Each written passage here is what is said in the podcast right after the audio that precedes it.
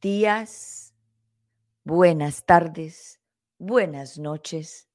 Reciban un saludo global a todas las personas del planeta, incluyendo a los aliens. Y bienvenidos a Unbreakable Life with Glory, the Bilingual Podcast, donde hablamos de depresión, ansiedad, estrés postraumático, holísticamente, naturalmente, para que te sientas mejor. Y aquí tu conductora global, Gloria Goldberg. Buenos días, ¿cómo están todos ustedes? Aquí de nuevo en otra misión de vida, en otro trabajo por parte de la fuente. Yo no hago estos, yo hago estos programas simplemente porque la fuente me ha puesto a hacerlo, me ha dado la misión de hablar de estos temas tan tabús que, que son la depresión, la ansiedad, el estrés postraumático. Son temas que estaban hacía muchos años en, la, en el closet. Ah, eh, eran temas que no se hablaban, que eran unos temas muy tabús en las familias. Si en las familias había personas depresivas, no sabían, o si sabían, pues la, lo ocultaban.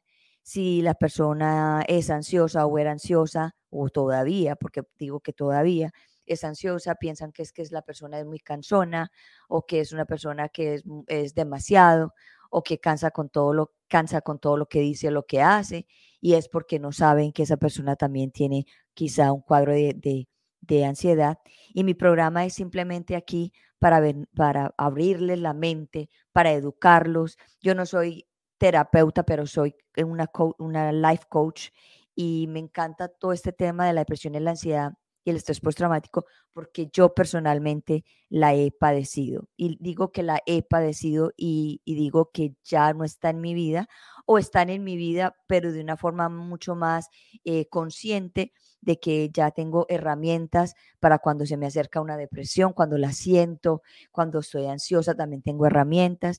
Y como para las personas que no saben, que apenas se están conectando en mi programa, pues yo soy una sobreviviente de un secuestro estuve secuestrada por 90 días en la oscuridad y eso mi, esa, esa experiencia pues fue un trauma, me causó, me causó mucho dolor, mucho sufrimiento. Pero como dice mi maestra Marisa Cardoso, que si no hay un, un, sufrimiento, no hay una transformación, no hay una evolución. Y cuando yo me di cuenta que mi alma había escogido el secuestro para evolucionar, ahí fue cuando yo me di cuenta de que, wow, hay que, hay que ponernos a estudiar por qué me pasó esto y para qué y, y, cómo, y cómo por qué. Y cuando hice todo este estudio del para qué, el por qué y cómo para qué, me di cuenta de que era una misión muy hermosa, de que tenía que haber pasado por esa oscuridad para ver la luz y que tenía que haber pasado por la depresión, la ansiedad y el estrés postraumático, que el estrés postraumático, el PTSD en inglés, que es lo que pasa después de un trauma son como las secuelas de las cosas que quedan después de un trauma. Eh, tenemos tendencias a tener eh, eh, ataques de pánico, yo las he tenido. hay momentos y reacciones que no sabemos cuándo van a florecer, simplemente que eso pasa después de un trauma, pero cuando uno ha estudiado el por qué y el para qué de ese trauma, ya uno lo convierte como, como parte de un, aprendizaje y una enseñanza muy importante para la vida de uno y empieza uno a encontrar herramientas, encontrar formas, eh, coaches, herramientas, meditaciones, alimentación, muchas cosas que, nos llegan a afectar y que de, por ende pues ya uno sabe cómo navegar esta vida.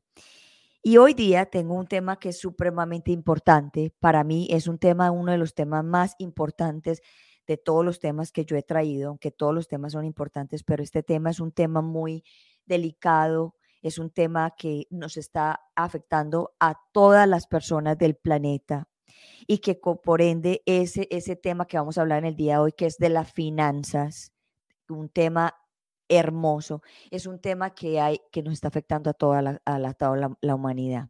Y hoy en día traigo una persona que es especializada en esta parte de las finanzas y entonces vamos a darle la bienvenida a él en el día de hoy para que nos hable de las finanzas. Y antes de traerlo, vamos, yo digo, la gente dirá, pero ¿qué tiene que ver las finanzas con la depresión y la ansiedad? Bueno, para mí, con el conocimiento que tengo yo, las finanzas es la, una de las mayores causas de, de suicidio, una de las mayores causas de la ansiedad y una de las mayores causas de la depresión.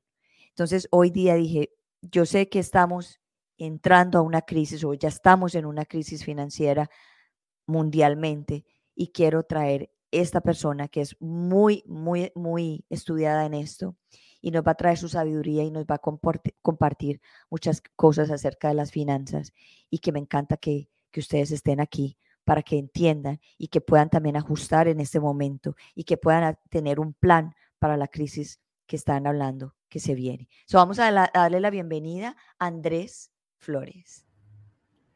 Muy buenos días para todos, eh, tardes, noches. Gloria, gracias por, por permitirme estar en este bello programa y aportar de una manera eh, simbólica para mí, que hace parte de mi visión de vida, a cada uno de ustedes, los que están conectados y los que puedan eh, después compartir este link para que puedan escuchar un poco del el impacto de las finanzas dentro de la salud mental, dentro del componente psicológico en las personas y en las familias. Como lo decías ahora, Gloria, uno de los principales factores del el aumento directo de las enfermedades de salud mental a nivel mundial. Esto no es un fenómeno local, es un fenómeno mundial. Entonces, gracias a ti, Gloria, por permitirme cumplir, seguir cumpliendo mi visión de vida, transformando, aportando a las personas a con un granito de arena a este componente financiero y haciéndolos un poco más conscientes del el manejo de los recursos. Así es. Andrés, como yo sé que es primera vez que estás en mi programa y muchas personas apenas te están empezando a conocer, me encantaría que nos les contara, porque ya yo ya lo conozco, pero que les contara a ellos quién es Andrés Flores. Eh, Andrés Bertulfo Flores Gallego es un ser humano apasionado por eh, las finanzas. Eh, viene de, en Colombia lo llamamos los pueblos, ¿cierto? De un pueblo de Antioquia llamado Tarso, con una familia de bases conservadoras, pero que lo entregaron todo con el mayor esfuerzo para poder que yo lograra mis sueños desde muy joven, cerca desde los 15 años, tuve una visión y era eh, aportar a las sociedades del componente financiero. Eh, y ese fue mi foco y con, con, con un trabajo eh, constante he logrado conseguirlo. Eh, he estudiado todos los componentes financieros, entonces de base soy contador público, tengo una especialización en alta gerencia, una especialización en gerencia financiera, eh, una maestría en economía y finanzas eh, del Centro de Estudios Financieros de España y tengo un MC en dirección de la Universidad del Rosario, Colombia.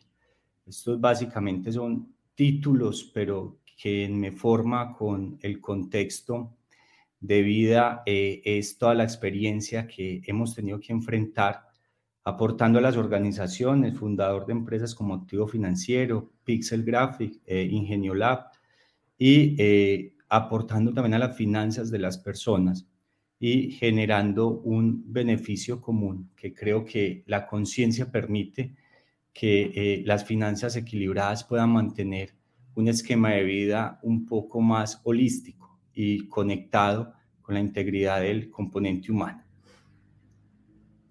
Wow, me encantó de tu presentación, gracias por compartir tu información y tú sabes, eh, Andrés, que yo le llego a las personas con depresión, ansiedad, estrés postraumático. Y cuando tú me mandaste tu biografía, hay algo que tú escribiste que realmente me encantó y lo voy a leer y quiero que eh, profundicemos un poco en lo que escribiste. Tú dices, la depresión es un estado normal del ser humano, muestras las realidades humanas, conectándonos con lo más bajo de nuestras realidades y deben servir para ayudarnos a crecer más. La partida de mi padre, maestro, me demostró que debemos llegar a las visiones más bajas para que podamos ubicar nuestra mirada a proyectos más grandes.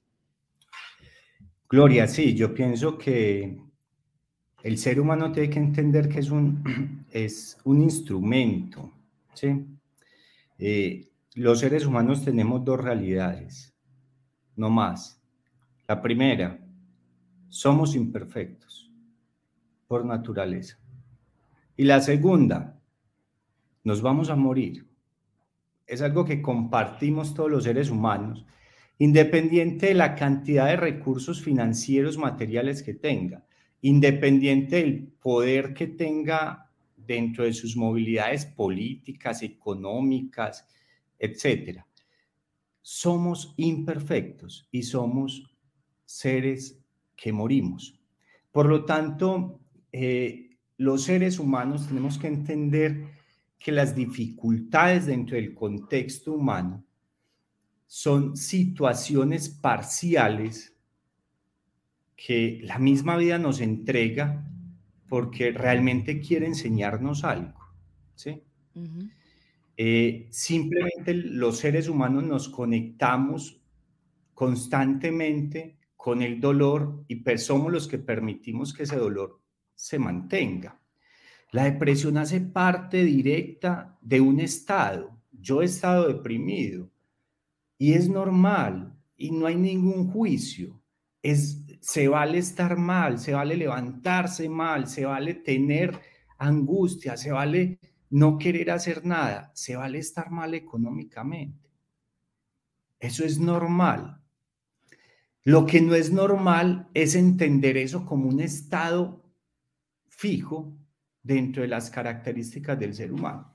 Y yo lo correlaciono y yo pienso que el estado depresivo más grande que yo he podido tener y seguramente aún mantengo muchos de esos destellos del estado depresivo fue la partida de mi padre. Mi padre para mí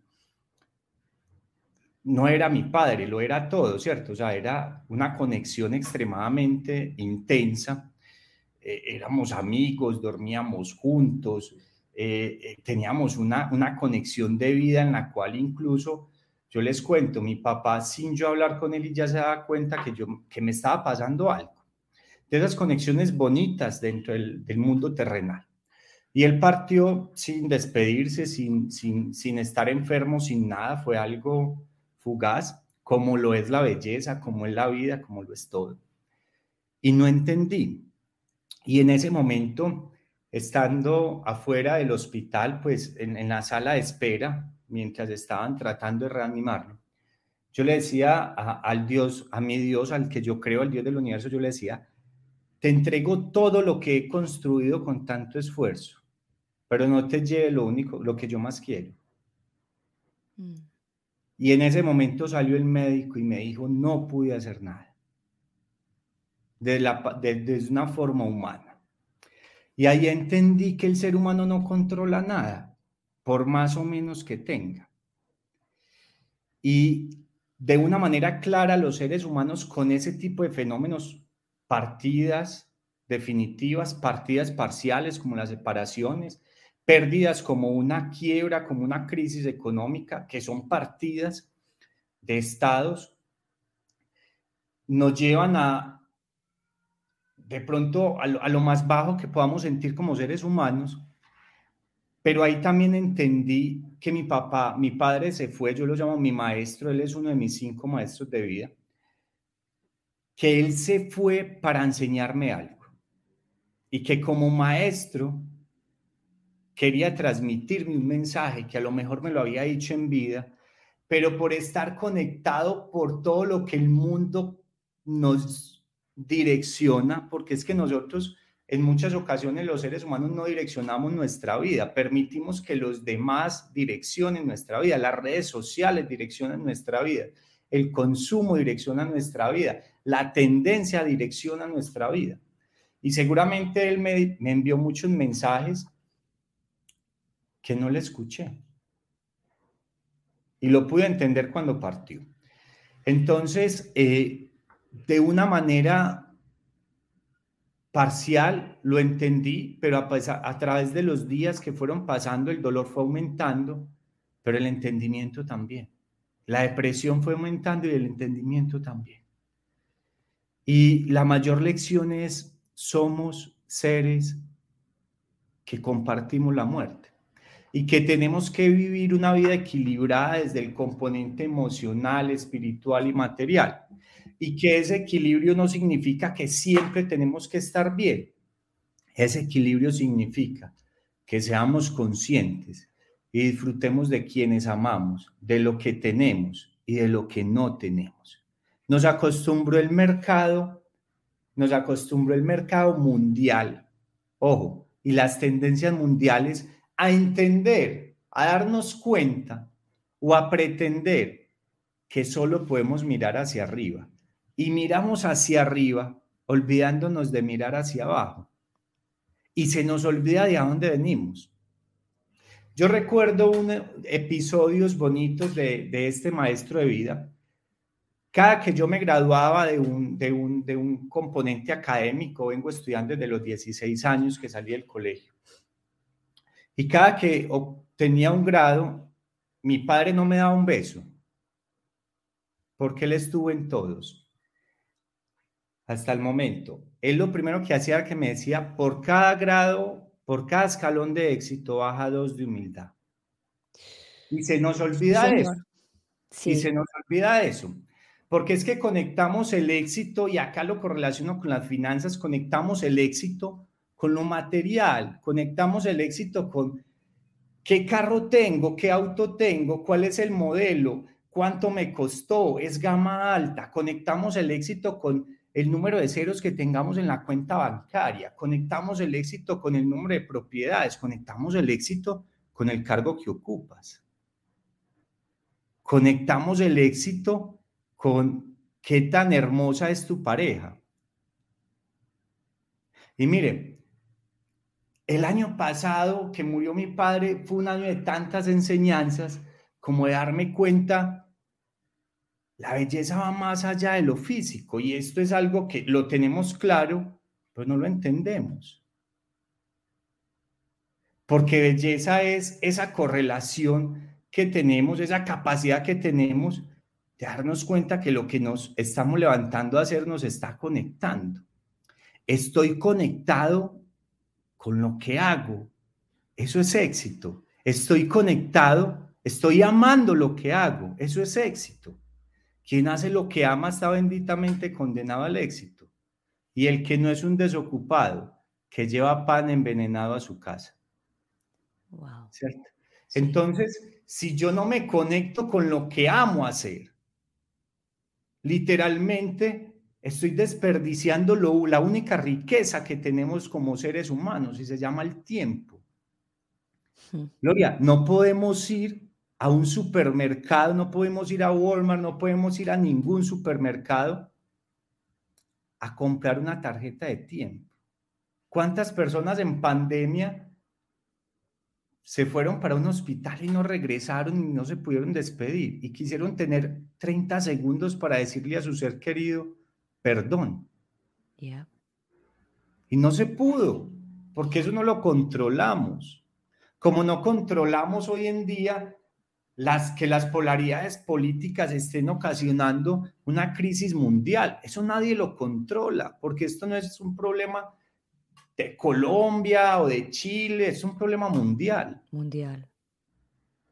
Eso no lo controlamos, pero lo que sí podemos controlar es mi conciencia con el dinero, el manejo del recurso. Eso sí lo puedo controlar. Porque miren, al final del camino, acá hay un escritor que yo admiro mucho y se llama Mario Mendoza. Y Mario Mendoza dice en, una de sus facetas, en una entrevista, le él dice, ¿y vas a salir algún día de una clínica o de un consultorio y te van a decir cáncer. ¿Y a qué te pegas? No te pegas a la chequera. Como sea, el universo permite que cubras lo que tienes que cubrir. Te pegas a esos seres queridos. Te conectan quienes te conectaron desde lo simple, no desde la abundancia material, sino desde la abundancia emocional y espiritual. Y es la mayor riqueza que se puede tener. Entonces, uno de los primeros mensajes es, no conectemos o no entendamos la riqueza como la cantidad de recursos físicos que tengamos. Riqueza es estar bien con nosotros mismos. Riqueza es dormir tranquilos porque tengo unas finanzas equilibradas. Riqueza es tener una sana relación con las personas.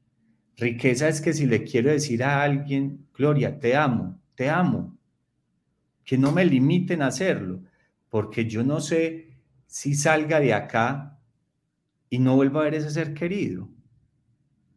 Eso es riqueza, la expresión, que nos la coartaron, porque nos enseñaron a que exteriorizar hace parte de la debilidad. Nos están quitando la riqueza y una de las riquezas es la exteriorización. Volvimos nuestro corazón un iceberg porque pensamos que todo lo tenemos que expresar desde las redes sociales y se nos olvida el que está al lado. Se nos olvida la mayor riqueza que podemos tener. Y cuando somos ricos desde ahí buscamos que las personas que amamos estén bien en todos los sentidos y evitar hacer daño. Y ese es uno de los principios que está deteriorando el mundo desde todas sus facetas. Entonces, eh, es, es, es eso, entender que la depresión es un estado normal, es un estado normal y que no es malo estar mal, no es malo, lo podemos decir, lo podemos mencionar sin problema. Lo que sí es malo es paralizarnos dentro del contexto de la depresión. Y a veces es complejo, pero hay que buscar ayuda. Cuando estamos deprimidos, la ayuda seguramente puede que no solamente sea un psicólogo, un psiquiatra, un profesional del área, un coach. La ayuda puede ser yo sentarme con alguien en quien confío y permitir que me escuche, ¿cierto? Ayuda puede ser también escuchar a alguien. Porque es que cuando hay depresión se viene un impacto, Gloria, dentro de lo material muy fuerte. Y es que una de las tendencias más grandes de las debilidades emocionales del ser humano es el consumismo. Y acá es donde las personas salen a los moles, a los centros comerciales, como lo llamamos en, en Colombia. Salen a los moles o a los centros comerciales a comprar es cuando las personas salen a comprar una botella de alcohol. Es cuando las personas salen a consumir una sustancia psicoactiva. Es cuando las personas salen al casino a jugar.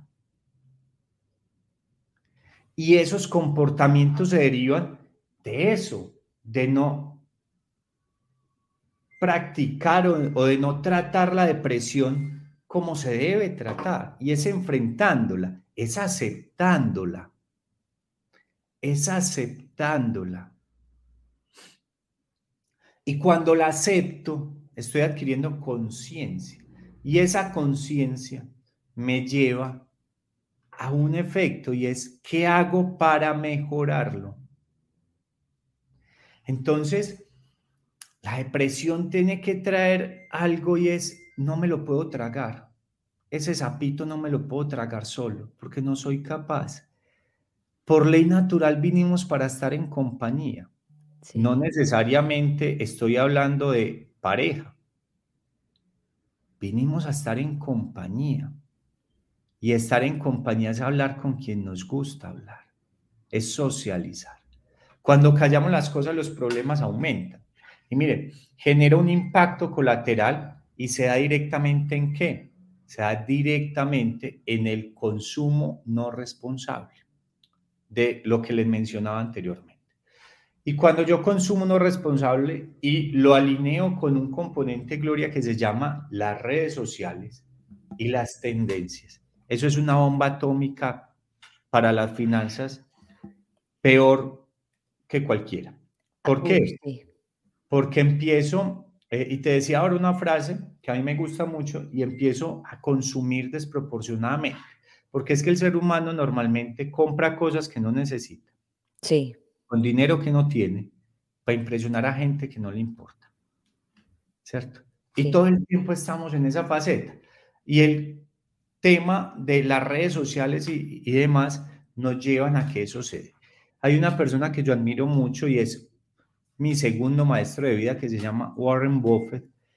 Y, y, él tiene una, una frase, muchas, pero dentro de ellas tiene una muy corta y que es muy simbólica y es, olvídate de tu vecino. Miren, las demás personas no van a venir a pagarme la tarjeta de crédito. Las demás personas no van, a, no van a venir a declararse por mí en quiebra cuando, cuando estoy mal. Las demás personas no van a llenar la nevera de comida. Y hoy está un 25-30% más costosa en Estados Unidos y en Colombia se aumenta un 38%. el vecino no va a ir a llenarme la nevera ni a pagarme la cuota del carro. Entonces yo no tengo por qué aparentar aquí no le tengo que aparentar, yo me tengo que aparentar a mí mismo qué estoy construyendo, qué es lo que deseo, qué es lo que amo, cómo quiero construir mi vida. Porque es que el no tener equilibrio financieros me trae un efecto, primero, angustia. Segundo, zozobra. Tercero, depresión. ¿Por qué? Cuando yo le debo a todas las personas, cuando debo mucho, cuando tengo un desequilibrio, cuando no tengo plata en mi bolsillo para tanquear el carro y que el combustible está subiendo, cuando no tengo dinero para comprarme la comida, para un transporte, para un medicamento, me siento inútil, me siento mal, porque el dinero es la mayor conexión con lo material. Y cuando no hay dinero, me siento un bastardo. Y empiezo a darme latigazos y eso genera depresión. Pero para yo tener dinero, tengo que tener una conciencia, una coherencia desde mi día, dentro de mi día a día. Esto no es un tema de cada semana que me pagan, el, que me dan el pago, o cada 15 días, o cada que hago un trabajo. No, esto es día a día, minuto a minuto muchachos. Y acá me meto un poco al tema, ya un tema más numérico. Cada 40 segundos en el mundo, una persona se quita la vida. Cada 40 segundos en el mundo. En Colombia, todos los días siete personas se quitan la vida. Todos los días. En Estados Unidos, todos los días, 27 personas mueren por suicidios.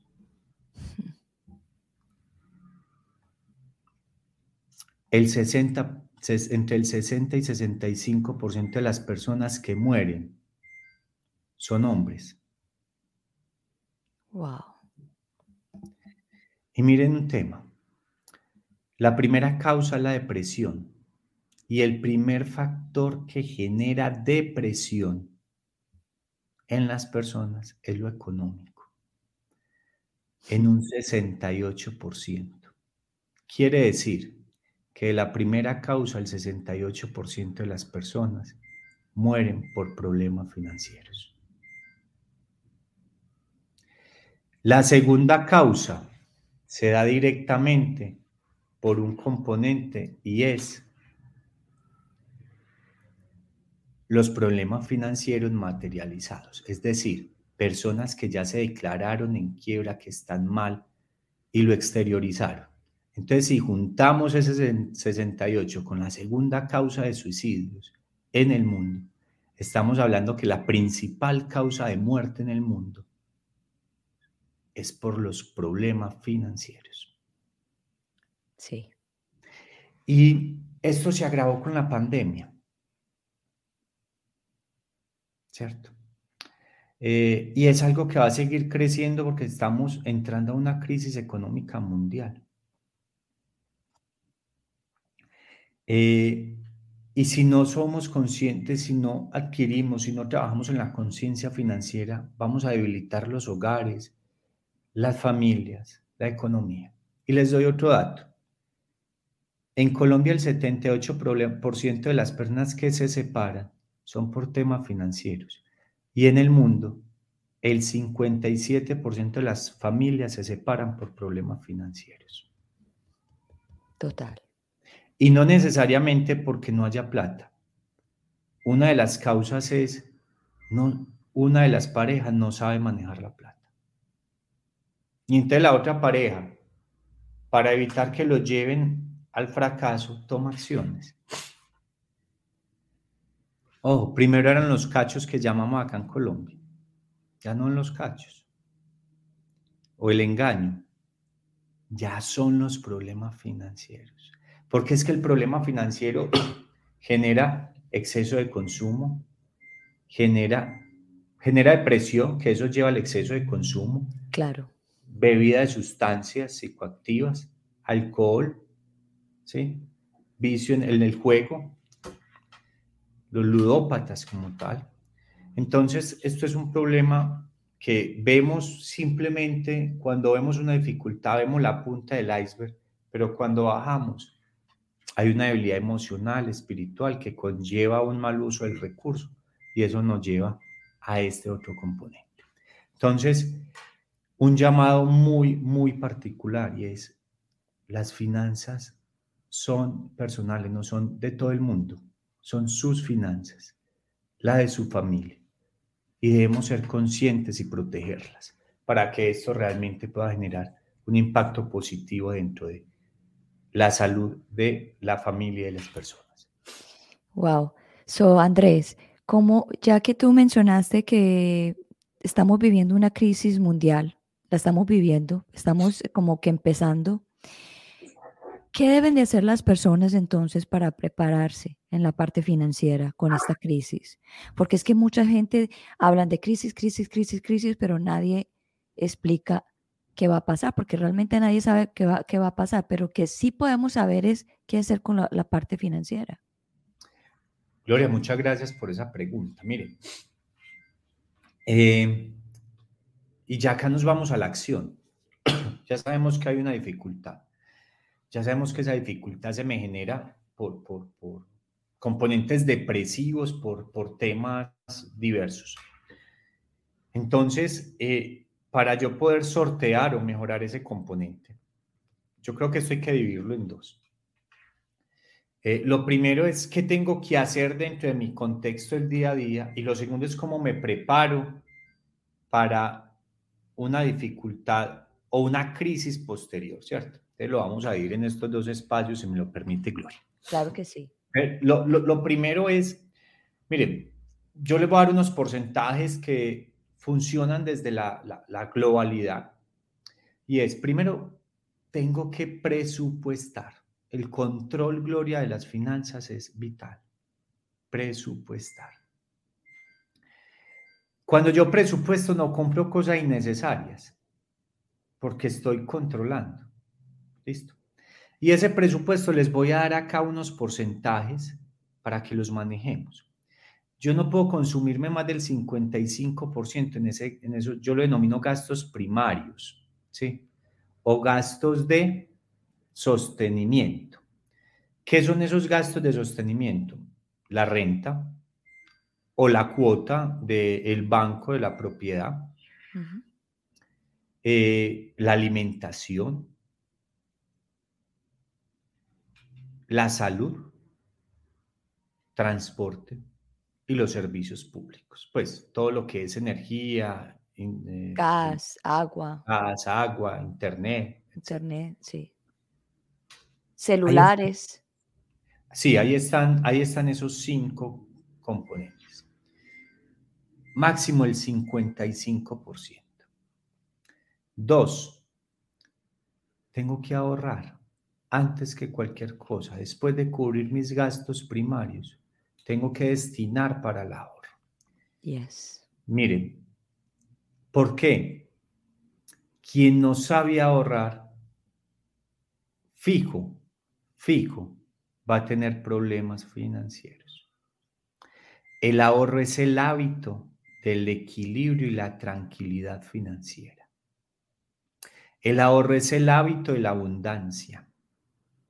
El ahorro es el hábito de la prosperidad. El ahorro es el hábito que me permite disfrutar.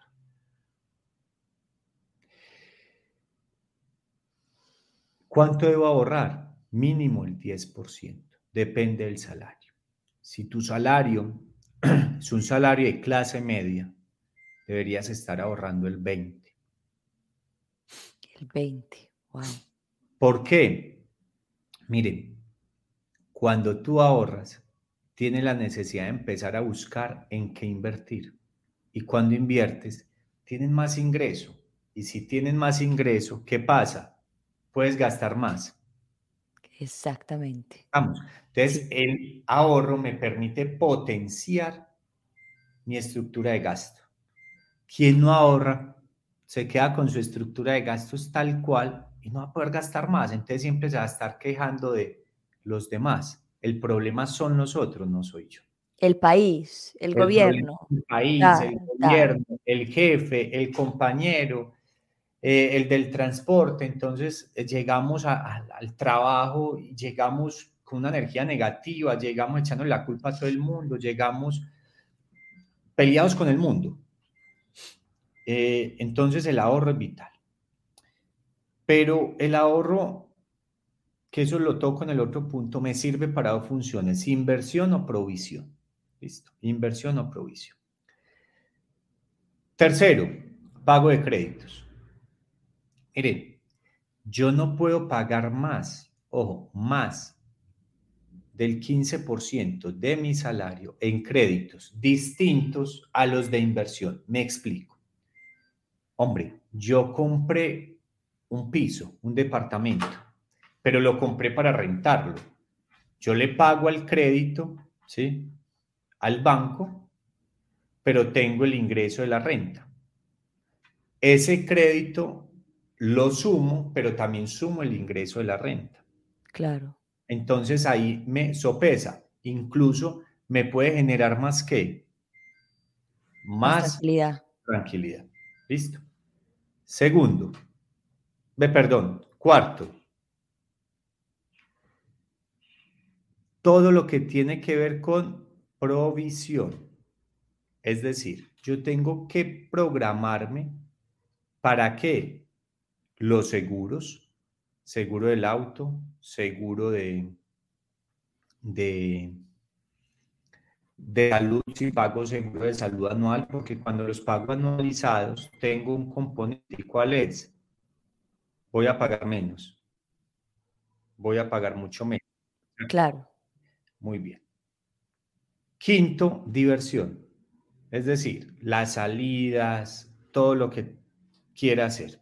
¿Listo?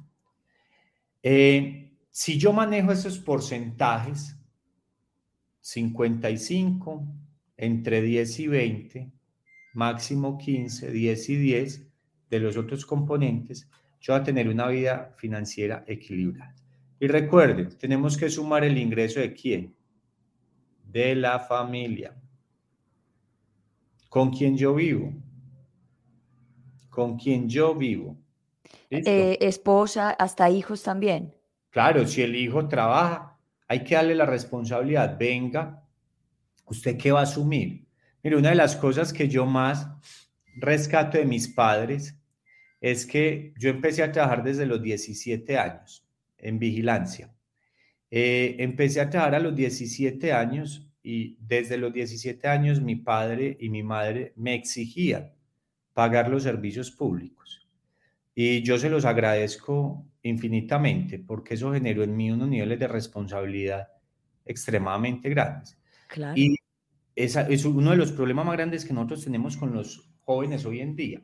Yo los llamo los merecidos. Los jóvenes de hoy en día son los merecidos. Eh, piensan que tienen derecho a todo sin hacer nada. Pero también eso parte de nosotros. Nosotros no les enseñamos o no les dimos las responsabilidades que anteriormente nos daban a nosotros. Pues, yo estoy un poquito ya no soy joven, pero pues yo tengo 38 años y, yo creo que todavía nuestras generaciones, o al menos a la gente de los pueblos, nos exigían eso, venga, usted tiene que responder por algo. Claro. ¿Cierto? Entonces, eh, eso hay que enmarcarlo dentro del hogar. Al joven si trabaja, al menos, hombre, su responsabilidad. Yo ya no te doy nada, tú pagas lo tuyo. Claro. Venga, o págame el celular a mí. Eso es una ayuda, pero ya le estoy dando la responsabilidad. Lo que pasa es que hay muchos hijos así porque como hay padres que supuestamente sufrieron mucho porque los pusieron a trabajar de muy temprano, entonces no quieren que sus hijos caminen el mismo camino que usted caminó cuando es un error muy grande. A ellos eh, también hay que ponerlos a, trabajar y a producir. Claro. hay que enseñarles, hay que enseñarles de esa forma. Mire, es parte de la enseñanza a la frustración. Es que uno de los grandes problemas hoy también de la depresión, Gloria, es los jóvenes de hoy en día no están, no, no, no están acostumbrados a la frustración. Miren otro dato. Las personas que más se suicidan son jóvenes entre 20 y 24 años. Porque son personas que no nacieron alineados a la frustración, piensan que todo les tiene que salir bien. y es responsabilidad de nosotros permitir que fracasen.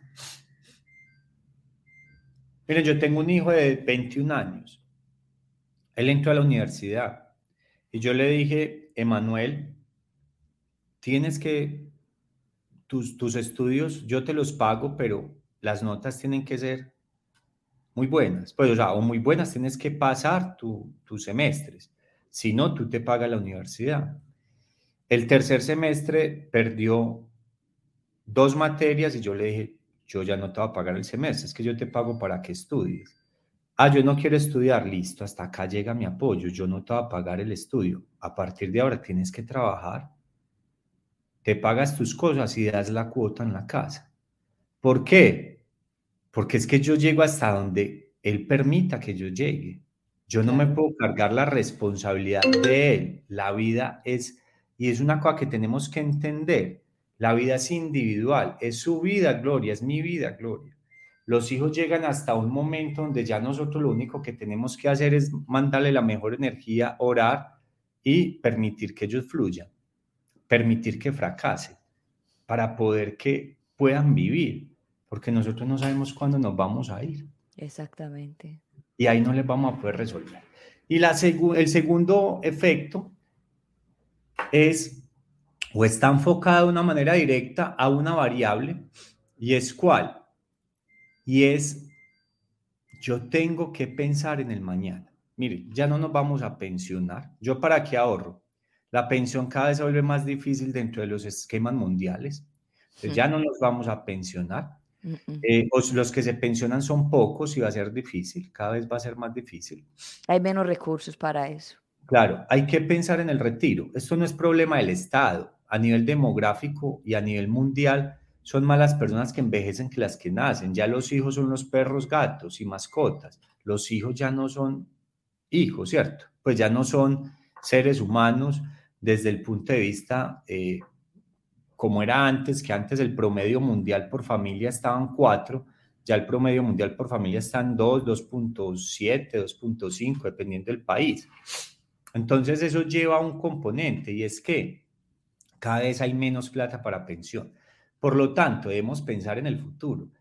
Cada año que pasa es menos fuerza para nosotros, vamos a tener menos fuerza para trabajar.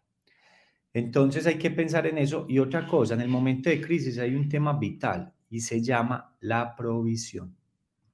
Yo debo tener un fondo de emergencia, como mínimo, debo tener guardado para vivir cuatro meses. Porque es que yo no sé qué me pueda pasar, se me daña el auto, se enferma un, un familiar, hay un daño grande en la casa, tengo que cambiar el techo, ¿qué hago?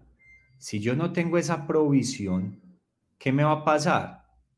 uso de tarjeta de crédito, hmm. uso de créditos. Y hay una acción que el, el, Fondo Federal o el Banco de la República sí o sí genera y es que cuando hay inflación alta, como hoy pasa en el mundo, tiene que subir las tasas de interés. Por, por norma técnica lo tiene que hacer. Entonces eso aumenta mi consumo, o sea, mi gasto en los intereses, ¿sí? En los intereses. Entonces, hoy en día, hoy en día es vital yo tener que una utilización del recurso baja a nivel crediticio. Hoy es vital eso. Hoy es vital los bancos utilizarlos en una medida muy, muy, muy limitada. Mínima, muy mínima. Para lo mínimo. Para si lo quieres mínimo. invertir, invierte. Y si te va a dar plata. Recuerden, existen dos tipos de deuda. La deuda buena y la deuda mala. La deuda buena que me da tranquilidad.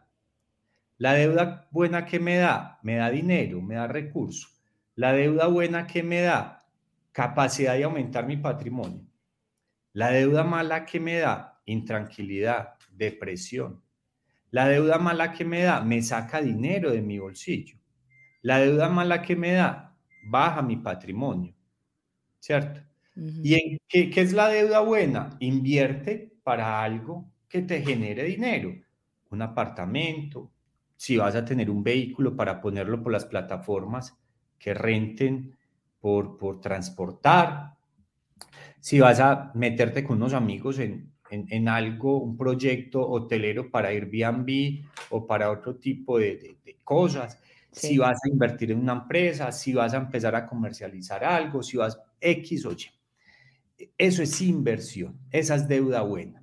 La deuda mala, me voy de viaje, voy a comprar ropa. Eh, y, y, y, ojo con esto, nosotros nos vamos al closet o, a, o donde guardamos la ropa y, y, allí terminamos el mes y siempre la ropa que nunca nos ponemos siempre queda ahí. O sea, siempre nos ponemos lo mismo. Por, es, es un tema curioso. Sí, sí, sí, sí. Pero compramos más, pero compramos más. ¿cierto? Compramos más, sí. Y, y los americanos tenemos una tendencia muy alta ¿cierto? Y tenemos siete, ocho, cinco tarjetas de crédito. ¿Para qué? No necesidad, tú con una tienes, ¿cierto? Eh, y acá un consejo importante, tu tarjeta de crédito debe ser utilizada, el cupo debe ser máximo por lo que tú te ganas en el mes, porque es que la tienes que utilizar es para, pues para algo muy básico, no, no es claro. para otras cosas. Entonces, y si empezamos a controlar eso, el, el recurso va a rendir más. Y hay algo, entonces, esa, esa es la deuda mala. ¿Y cómo nos endeudamos para un componente de deuda buena? Miren chicos, tener una meta es vital. Tener una meta. Albert Einstein decía, ata tu vida a una meta. No la ates ni a una persona, ni a una cosa, o sea, ni a un objeto. Nuestra vida tiene que ir más allá de las metas, ¿cierto? Eh, hay, hay, hay, unos componentes, miren, en Colombia se está usando mucho. Están saliendo unas plataformas donde la gente sí, donar la ropa hace, es el séptimo paso para una vida en abundancia, el dar, el, el entregar, dar. el entregar. Estamos en el universo y cuando nosotros al universo le damos, el universo nos da, saca para que entre, ¿cierto? Uh -huh. y, y eso es vital, pero también, por ejemplo, en Colombia se están usando unas plataformas donde están vendiendo las cosas usadas. Sí. Y, y, y, ahí hay una fuente de recursos, ¿cierto? Sí. Saque, acá se llama OLX y hay otras, saque lo que no use y véndalo, que eso realmente te puede traer flujo. Hombre, lo que no vendiste, dónalo, dónalo porque hay gente que requiere, ¿cierto? Uh -huh. Pero no solamente donar eso. Miren, no solamente donemos lo material, este mundo está escaso de de lo humano, de, de abrazos, de, de abrazo, las palabras bonitas. la palabra. Mire, ya no le decimos a los padres, y para mí se los digo, lo, el tesoro más grande que podemos tener son los padres, las bases que nos dan los padres, y cuando hablo de padre no es el que me tuvo, porque hay, hay personas que, que, que, que fueron levantadas o criadas por sus abuelos, por sus tíos, por, por X o Y. Es, esos son los padres a nosotros se nos olvidó la gratitud, la gratitud con los padres, la gratitud con el que me ayudó, con el que permitió que avanzara, las bases que nos dieron los padres. Yo soy un ser humano que me siento bendecido por mis padres, porque la mayor riqueza que yo tengo es esa base que ellos me dieron, la humildad, la berraquera, eh, el no hacerle daño a nadie. Y eso se nos olvida porque nos conectamos con otro tipo de cosas. Entonces, llamar a los padres, abrazar los seres queridos, besar los seres queridos, esa es una riqueza, esa es una riqueza inmensa. Entonces, no olvidemos eso porque es que estamos hablando de una vida en abundancia. Abundancia no es plata. No. Abundancia no es plata. Andrés, tengo una pregunta aquí que se me vino aquí a la mente. Entonces, sí, estamos hablando que hay que ahorrar, que hay que hacer todos estos, estos protocolos que tú nos acabaste de explicar. Pero digamos que una persona está en una situación financiera que, que no tiene, que tiene un trabajo, digámoslo así, pero está ahorcado. Yo, con, con la poca eh, em, conocimiento que tengo acerca de las finanzas, yo le diría a esa persona que tiene que ajustarse. ¿Y cómo tiene que ajustarse? De pronto salir, si está en renta, bajarse una renta más, mucho más barata. Si está mercando en un supermercado, pues ir a buscar el, el, mercado en donde están como los, ¿cómo se llama? Los mercados de la calle, que se pueden conseguir un poquito más barato. Entonces, yo yo pensaría que yo lo haría así. O sea, si yo me encontrara en una situación económica así, yo empezaría a bajarme para poder que lo que yo estoy produciendo eh, sea mayor a lo que estoy gastando. No sé si, si, si está correcto. Está correcto. Eh, miren, eh, yo, yo, yo, lo, yo, lo, yo lo determino de una sola, con una sola palabra, una sola frase. Nosotros no nos podemos colocar un pantalón talla 34 si yo soy 32 ni 1,30, ¿cierto? Cuando yo vivo en un estrato socioeconómico, en un nivel socioeconómico por encima del que puedo vivir, eso me va a traer unos problemas económicos. Porque es que en ese estrato socioeconómico más alto, ¿qué me va a pasar? Pues algo particular. Y es que mis gastos se van a asociar a ese estrato socioeconómico, ¿cierto? Entonces, mi mercado vale más, mis servicios valen más, todo vale más. Todo vale más. Entonces, reitero, acá no se trata de yo vivo en tal parte porque es que ahí es donde está la clase. La clase está por dentro, no está por fuera, ¿cierto? Y reitero, eh, recuerden, perdón, olvídate de tu vecino, olvídate de tu vecino. Ahí, ¿qué tenemos que hacer? Lo primero, Gloria, es el ingreso, tiene, el gasto tiene que estar como máximo al mismo nivel del ingreso, como máximo. Pero siempre debería estar un poco por debajo. Para que esté por debajo, importante ajustarnos la talla de pantalón, ¿cierto?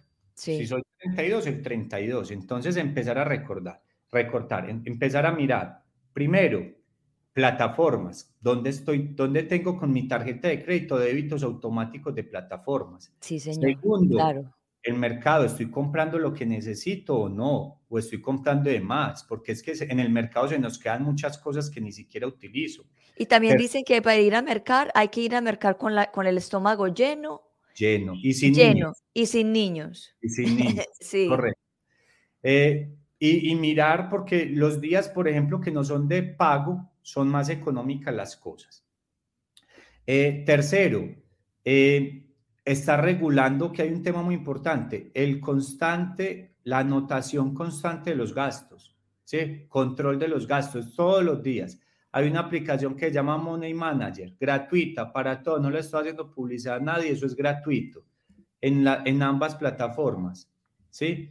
Eh, App Store y Android. Eh, entonces, Importantísimo, importantísimo llevar control de gastos en plataforma, en Excel, en un cuaderno, donde sea, pero tenemos que controlar esas salidas de dinero. Y si con eso no logramos equilibrar, la solución no está en salir a buscar un tercer trabajo. No. Porque recuerde, cuando yo trabajo intercambio, ¿qué? Tiempo por plata. Ajá.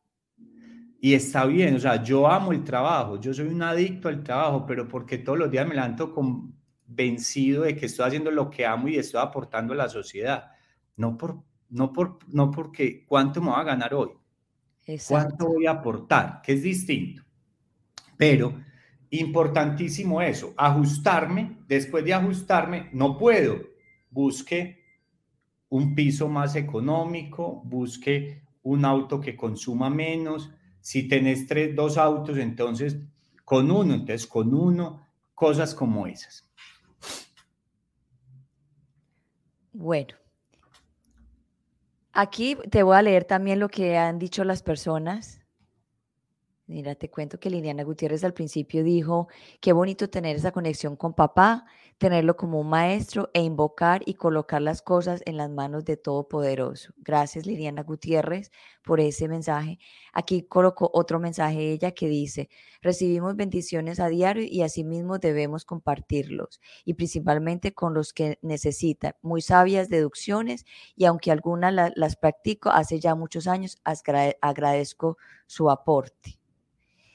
Eh, tu, tu mami estuvo acá, dice, espérate, por aquí estaba la mamá. Espérate que se me hizo la mamá, por aquí. Sandra Flores dice, hijo, qué orgullo tan grande escucharte, eres un excelente profesional.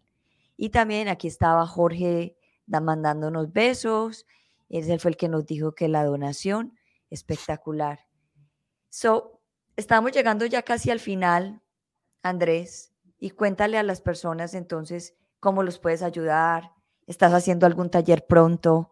Cuéntale. Eh, sí, bueno, eh, estamos eh, en convenio con la Universidad CES de Medellín. Estamos dictando unos talleres de, lo llamamos mentorías financieras para la vida, que son unos talleres prácticos que se gestionan entre Activo Financiero, que es mi empresa, y la Universidad CES es modalidad virtual o mixta también. Eh, estos talleres nosotros lo hacemos por un tema de convicción social, entonces tiene unos costos muy módicos. en las redes sociales estaremos publicando la red social en el Instagram activo financiero-bajo Andrés Flores. también mi número celular el 315-753-8923. Espérate, hago uno. Eh, me pueden contactar 315-753-8923. Eh, me pueden contactar sin ningún problema. Tenemos un método de transformación financiera eh, que aporta directamente a las personas, pero también trabajamos con finanzas empresariales muy conectadas desde los propósitos comunes, es decir, desde las personas que son las que forman las empresas y conectamos ambos, ambos temas. Entonces, eh, independiente de cualquier variable, estoy para aportar. Mi objeto dentro de este mundo es entregar mi conocimiento en las finanzas, ese es mi objetivo de vida. Desinteresadamente lo hago eh, para poder que tengamos un mundo distinto. Y quiero terminar, Gloria, con una frase de Octavio Paz. Claro que sí. Una frase de Octavio Paz que dice, el olvidado asombro de estar vivos. Octavio Paz, un poeta, escritor, en esta frase dice, el olvidado asombro de estar vivos. Estar vivos no es normal. Estar vivos es un milagro. Hoy estamos acá conectados porque Dios el Ser Supremo nos permitió estar acá, no porque nosotros queremos estar. Entonces, como estar vivos no es normal, que se nos vuelva normal todo el tiempo amar a esas personas queridas, que se nos vuelva normal aprovechar los recursos que son las personas y lo más valioso, el tiempo. Gratitud es la primera base de la abundancia. Y gratitud es sentirnos agradecidos y bendecidos por tener alimento, techo, por tener familia, por tener trabajo, por hacer lo que amamos. Y si no estamos haciendo lo que amamos, los invito a que cada vez busquemos cómo hacer lo que amamos. Porque cuando nos vamos de este mundo, nos van a recordar por lo que hicimos con amor, no por lo que simplemente hicimos. Espectacular. Gracias por ese aporte, qué, qué, hermosura. Pero yo siempre hago una pregunta antes de irnos a todos mis invitados. Me encantaría que nos dejaras en el día de hoy un mensaje para las personas que están pensando en el día de hoy en quitarse la vida.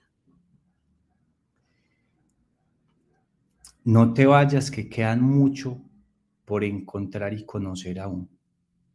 La belleza no es, no la has encontrado hasta el día de hoy.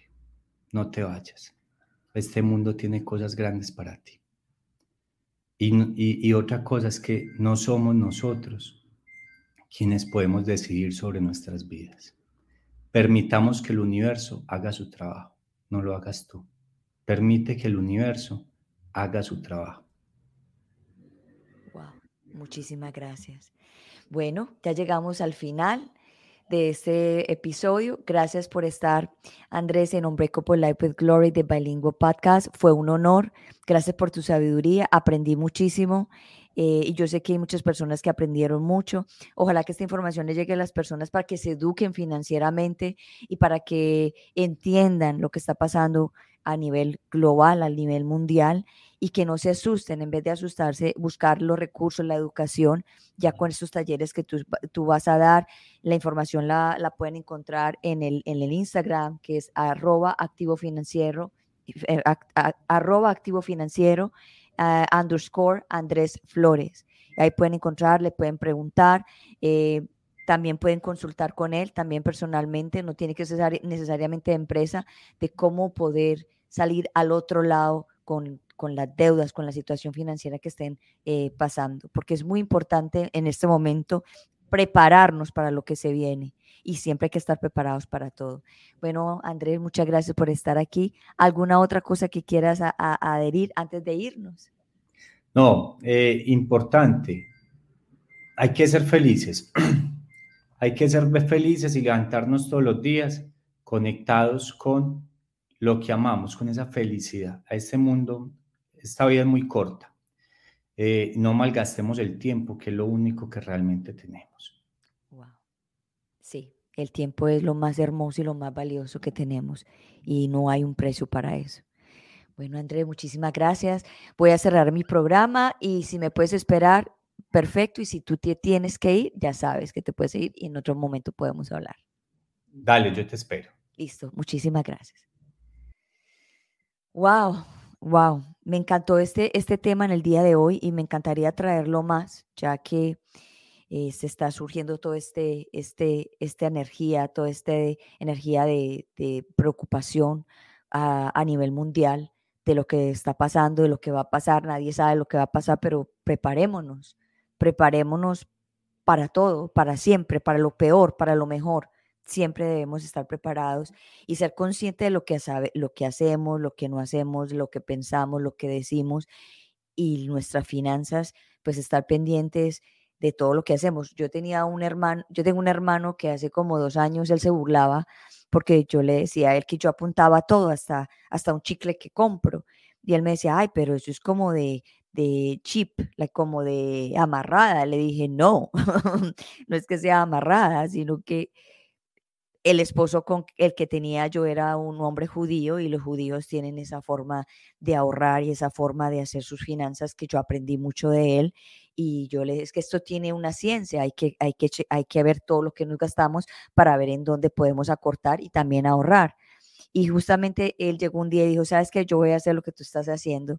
Y él se dio la tremenda sorpresa de que estaba gastando más de lo que debía y ajustó sus finanzas y pudo salir como que más adelante en el sentido de, de agrupar más dinero para poder invertir y poder seguir haciendo lo que está haciendo en este momento.